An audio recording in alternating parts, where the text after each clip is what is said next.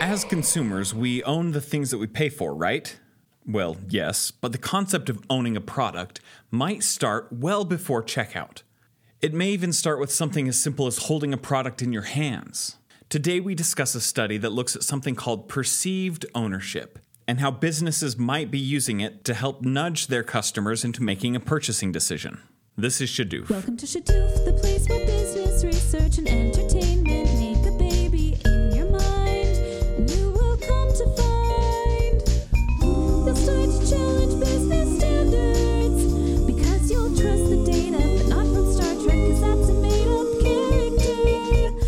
to Shadoof. The sun has gone too long, let's start the show. You're listening to the Shadoof podcast, where we try to bring some business research, actual research with actual data relating to business, sales, marketing, leadership, all sorts of things that are interesting. We bring to the table, we do some of our own research, and we look for and find the most valuable research that's already been done that has potential application that will benefit benefit you, or hopefully that you just find interesting, because there's also that. You can sound smart by listening to us. Anyways, I'm your host, Weston Smith, here with Head of Research, Dustin Harding, and Rachel Hansen, our digital marketing coordinator extraordinaire. And we have some sad news. Rachel, do you want to start us off with our terrible, terrible news? Yes, terrible news. I am leaving UVU and the Shadoof podcast. I got a new job. Should I say where? Yeah, say where. Say where. Okay. Our future sponsor. I'm going to Crumbl Cookies. Crumbl cookies. Yes. For those of you who don't know, cookies are big, big deal here in Utah County, where we operate from. Sweets. Sweets, are a big deal. Sweet things. Well, yeah. cookies have cookies have been awesome because, well, you know, because we've always had these snack food trends here in Utah County, right? You know, we went through the frozen yogurt stage, we've done the Oh. smoothie stuff, we've gone through cupcake phase. Oh, can I tell you guys, I hated, hated the cupcake phase. Oh, I'm thinking of the big place in my head right now. I don't know if I could place. say it. You can say it. Sweet Tooth. Sweet Tooth Fairy. They were the big cupcake place. Yeah, they were the big cupcake place. And then you had, what was it? I can't remember any of them. I'm glad it's done. I'm glad they're gone. I don't We want had our bundt either. cakes for a while, right? Bun- Oh, yeah. yeah. Yeah. Yeah, that was before cupcakes, I think. That's right. That was I think like, it was bundt cakes first. and some some are lasting. Some still hang around. Hopefully, right? cookies aren't But short cookies are tried and true. I feel like we've gone through some weird stuff, and now we're back. Now we're back to the classic, Yeah. right? Yep. So cookies are great, and they're way easier to eat than a stupid cupcake.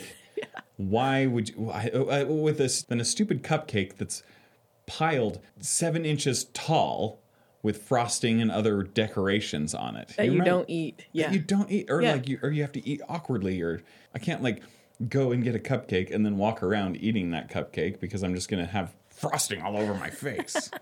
Or, or share a cupcake. That's it. Oh, like, like yeah. I just Yeah. And we were talking about this before. Yeah. Like I always How do you slice it? I up? always bash my dad about this because we are at it, it was one of these cupcake places and he's like, Hey, can I try yours? I'm like, sure. And he's like, It's like Take a half my cupcake in one bite. to take a bite, you have to decimate You the have to cupcake. decimate it. You, you Right. gotta go over the icing and completely decimate the cupcake. You gotta dislocate your jaw if you want the appropriate proportional frosting to cake ratio that they provide in the stack. And that's worse. Weston was talking about sharing with his kids. I feel like sharing a cupcake with a child is worse. They got slobber and Oh yeah, you know. Because I was saying with cookies, the cookies cookies are always pretty big, and I always cut out little wedges of my kids so I can taste their cookies. And I always I always tell them I want I'm pack I'm making Pac Man out of their cookies. I'm like I gotta Pac Man your cookie before you can eat it, and so then I get some of it. And It's they like don't a- eat it in the car. That's a, Yeah, That's a good move too. Yeah, because we have to wait till we get home to eat it. Yep. Um, it's kind of like it's kind of like the it's kind of like dad tax, you know, like uh, we always say, like dad oh, tax. dad tax. Yeah. But instead, this one's kind of like gets them excited because they're like Pac Man, cool, you know. Do they even know Pac-Man though? Oh, like, yeah, yeah. okay, okay. Well, I make them play it. I, Okay. You know, if they want dinner, they have to beat thirty levels of Pac Man. So I love it. Make them earn a keep. That's awesome. no, but they know the classics. Okay, good. Well, that's that's sad news, but you know, it sounds fun and exciting. Thanks. I'm excited. That's awesome. That's really great. Um, we're going to move on to our a smattering of, of studies, if I'm not mistaken, but Yes. revolving around one topic. And this is going to be really exciting. This is relevant to to this day and age. To hand it over to Dustin to tell us what it is. So we're going to talk a little bit about perceived ownership. Okay. Okay. The, this perception of ownership is more complex than you might think. Complex in the fact that you may not have like perceived ownership over something that you actually do own. Mm. You may have perceived ownership for something that you don't own. Even sellers at times have this idea of perceived ownership.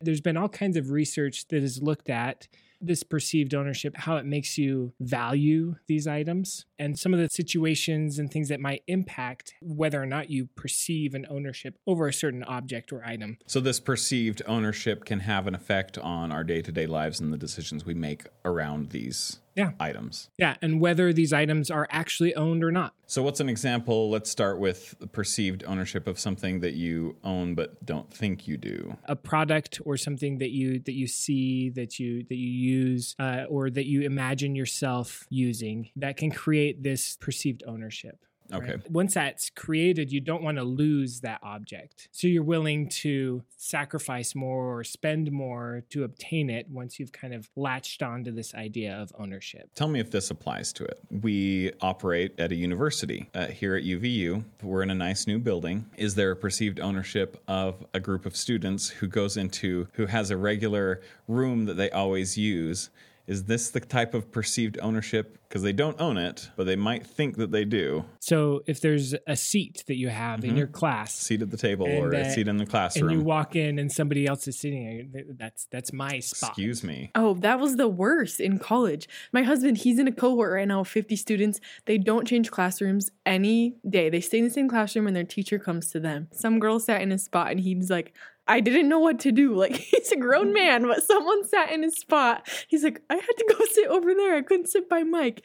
It was funny because he perceived his ownership. That was his spot for a whole semester. He wasn't going to move. And have you noticed in those cases, it's like a completely different experience, and it's kind of hard. distracting, It's distracting. It's yeah. I used to I used to be a dancer and at the bar in ballet everybody had their spot and a couple of times our teachers would make us move spots because she said it helped us pay more attention because we weren't so comfortable. I feel like it made me more alert. Uh, if you have an office, you say that's my office when really it's not your office. It's not your office, but there is policy that's allocated that space Yeah, to yeah. you, right? but but it's not. But you- it's you still don't not yours, it. right? You don't own it. Uh, another case where that where this might happen is if you're out test driving cars. There's certain things that we'll talk about, especially like touch. If you're able to touch a product, it enhances this idea of perceived ownership. So as you're test driving a car or something, you're, you're going to feel this ownership attachment to it, and it's going to be harder to let it go. That's why Yeah. my husband makes me hold his hand when we walk through Target.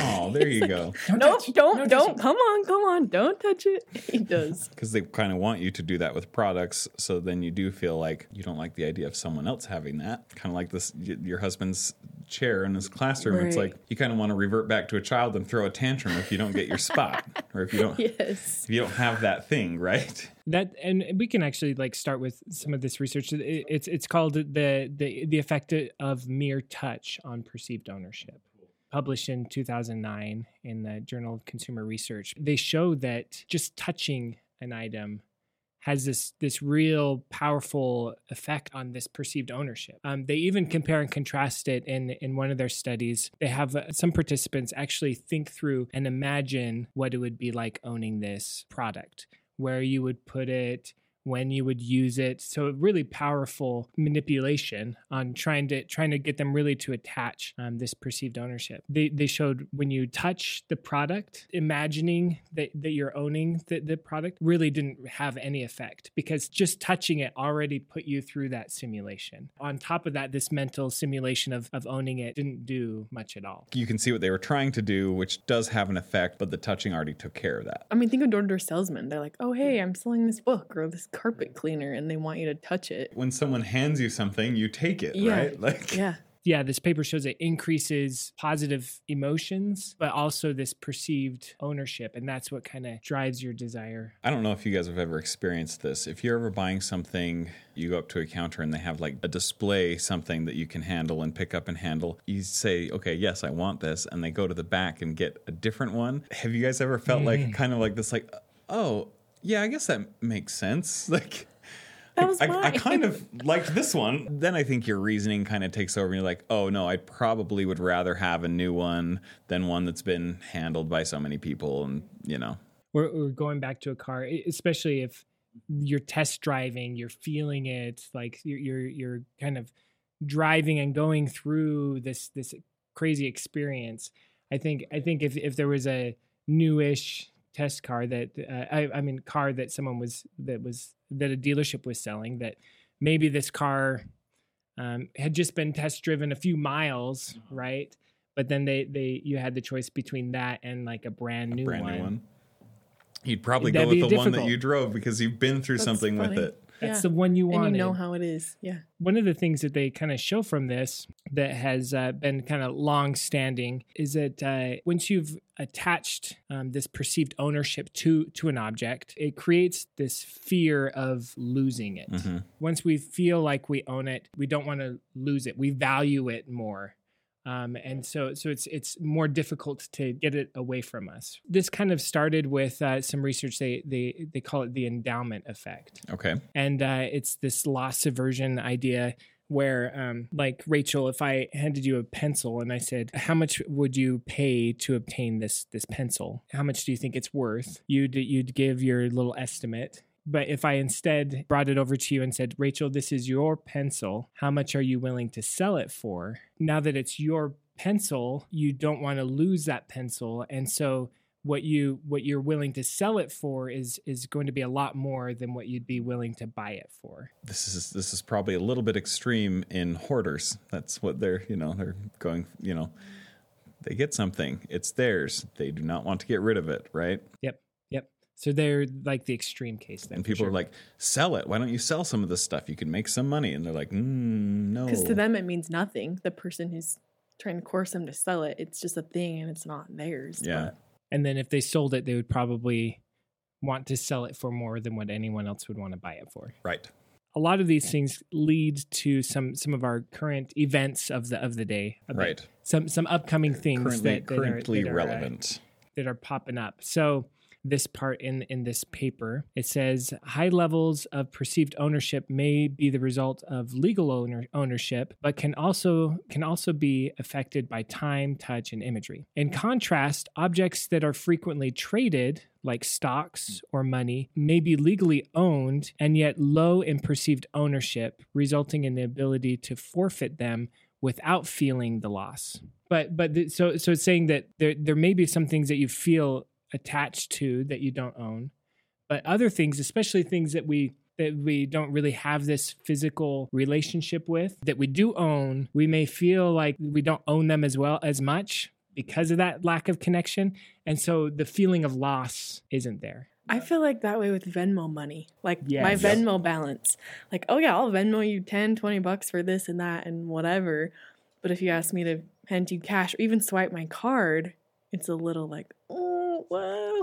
Oh, um Think about it more. Yeah. Yes. Oh my Yep. gosh. Yeah. You do own this outright and it has a specific value, but yet you can so freely get rid of it. Yeah, it comes and goes and I don't see it. I don't touch it. It's just words on a screen. That's that's why we have this explosion. First of all, cash trading apps, right? Yep. And then also I'm thinking like, oh my gosh, this is happening with we have NFTs. Every company is going subscription based. So you're not thinking I have to pay this bill every month. You're just like setting up, you know, automated payments to then, you know, you're buying it little by little. You may not use it, but you're always paying for it, and you, you get it with like credit cards as well right? um, where where you just don't you're not actually touching the money. You, you you're touching the credit card but you don't lose the credit card. It kind Right. of stays with you. Uh, just recently I mean Bi- Biden did an executive order. They're they're doing more research because of all these this digital currency that's going on. Um, the executive order is really trying to push more research that would uh, that would try to move into a national digital currency. National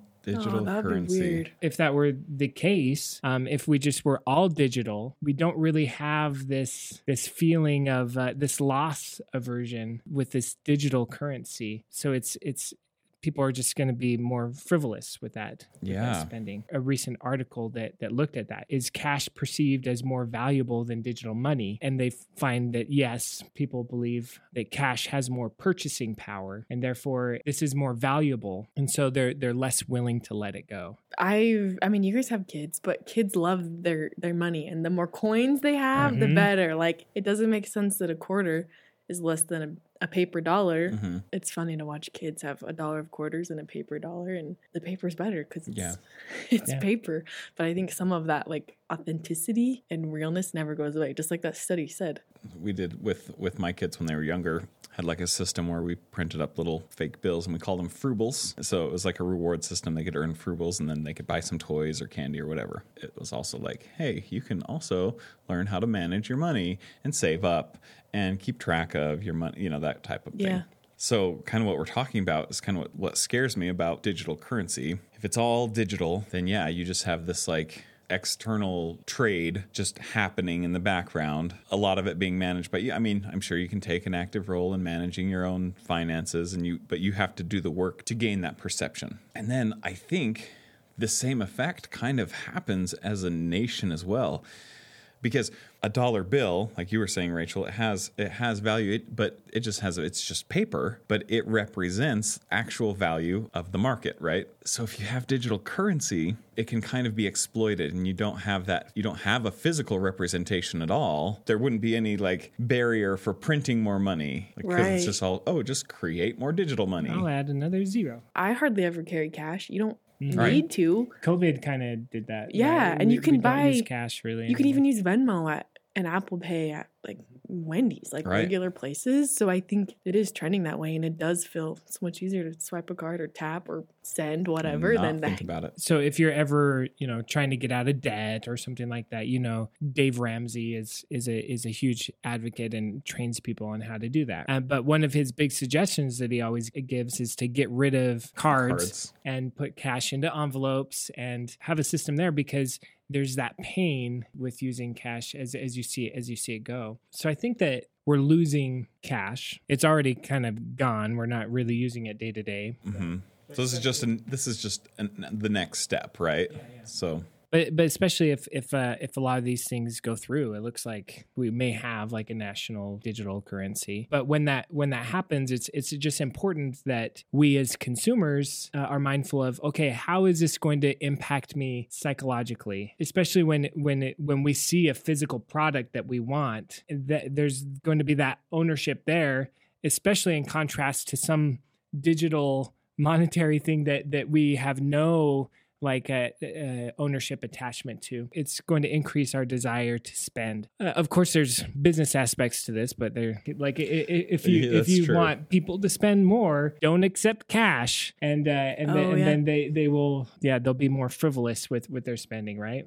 I wonder because here's the thing, uh, you know, and we've we've kind of broached this topic before, where we've kind of said like there's a f- kind of a gray line between manipulation and something, you know. But it's like if you're a business and you have a product that you think benefits people and you want to get it into their hands, for example. Okay, are you manipulating them to feel that sort of ownership type of thing? I guess maybe a little bit. Yeah, call it manipulation if you want, but it's not like I don't think it's nefarious. Yeah. Like, Right. you know, like getting my kids excited about giving me a piece of their cookie by calling it a Pac Man. you know? yeah.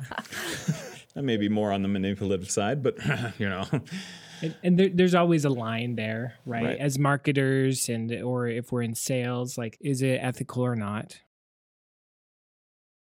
For for me, saying, "Oh, hey, let's not accept cash because then they might spend more." That might be crossing the line. right. Uh, but show having them feel the the product, having them experience the product. Yes, they're going to have a higher perception of of ownership through that process, but it's also important for for the customer to to understand that, and it enhances their experience. I think that's a good thing. And I think that's a good business tip to say, like, hey, get your product in people's hands. Let them experience it. Don't just talk at them and, and say how great it is. I wonder how this can work for the service industry. I have a brother who sells pe- a brother-in-law who sells pest control. Do you think they could use more of the like imagine yourself in this scenario because they Yeah. can't say hold this bug spray like it doesn't Yeah, work like that spray. but maybe like imagine Gotcha. your house in july with no spiders or some scenario like that. What what you want to do is in, in order to provide customers the opportunity to kind of imagine themselves using the product um, is yeah you just don't want to put barriers out there that would prevent them from doing that. And it turns out that uh, that with some re- some recent research um, shows that one of those barriers would be putting a model in there. When you have when you have a Oh. model using the product, it uh, makes it more difficult for consumers to see them themselves um, using that Because they're seeing the product. product with someone else as being owned by that person that they're also seeing in Yes. there. Yeah. Whereas if they see it out of context and they're like, that that could be mine. Yeah, and I, I think if you can if you can for instance uh, have a video or something of of this product being used from the, the point of view of the user. Um, so the user's face isn't isn't in there or anything but they're using the product they're experiencing the product. And from that from that point of view it should it should make it easier for the the consumer to to latch on and to and to think about themselves using it. Have you guys seen those vr like VR sets where it's like put this Mhm. on and walk through a model awesome. home or something like that's a a model home. good example of oh i can see myself living here because i'm standing in this home even though it's not real but Yeah. like you're there and it could be your house I wonder if you can create tactile experiences with VR. Like, what if you walk past this beautiful sunroom and they blow a little bit of heat on you on outside, and then Mm-hmm. you're like feeling like, oh, the sun, the sunlight is warming me up. You know that kind of a kitchen Kind of with fresh baked cookies yeah. that would be sweet. There's even research that that shows that um, say say you're trying to sell some soup on an ad. If the I'm spoon, always trying to do that. Yeah, I mean we're all trying. But if the spoon is on the right side um, rather than on the left side, if you're right-handed, you're going to more easily go through the process of consuming that soup because you, you can more easily say, "Oh yeah, I would grab that with my right hand." Well, that is awesome stuff. Was there was, was there any more? having this understanding of ownership can help us as as marketers or sellers, uh, but it can also help us as consumers. Right. It's this understanding that hey, there is this power in physical contact, and to be aware of that. Right. And when we're selling, we want customers to be aware of that. As consumers, we want to be aware of that. Be aware that that's something that exists. And then on the flip side, if I'm not touching it, like digital currency, I need to be aware that I'm not going to care about this as much. Uh, but that doesn't mean I, I shouldn't care about it. I, sh- I should still care about it and uh, still be careful with it. There's a few tips that we can come up with off the cuff, but it's also something business owners, companies, they can they could take this research and they could come up with way cool creative ways to apply it. I mean, there's there's so many possibilities that it's not just like a hey, do this, do this, it'll help. It's man, how can we take what we know innately about the human mind and put it to practice, put it to use, right? transform it for products or services or whatever you're selling and marketing Yeah, if they can't handle it, you know, physically, because you know most people are selling online, try and simulate the the experience for them or something. Just there's so many cool things you could do with this. But I think that's it for today. So thank you for joining us on the Shadoof podcast, and catch us next time. Hey, are you enjoying the show? Well, it's thanks to UVU's Woodbury School of Business that we're here. And all that we audaciously ask from you is that you give us a positive review here on the podcast and follow us on social media. With your support, we can bring more great content that is interesting and can help you make important business decisions. Thanks for listening.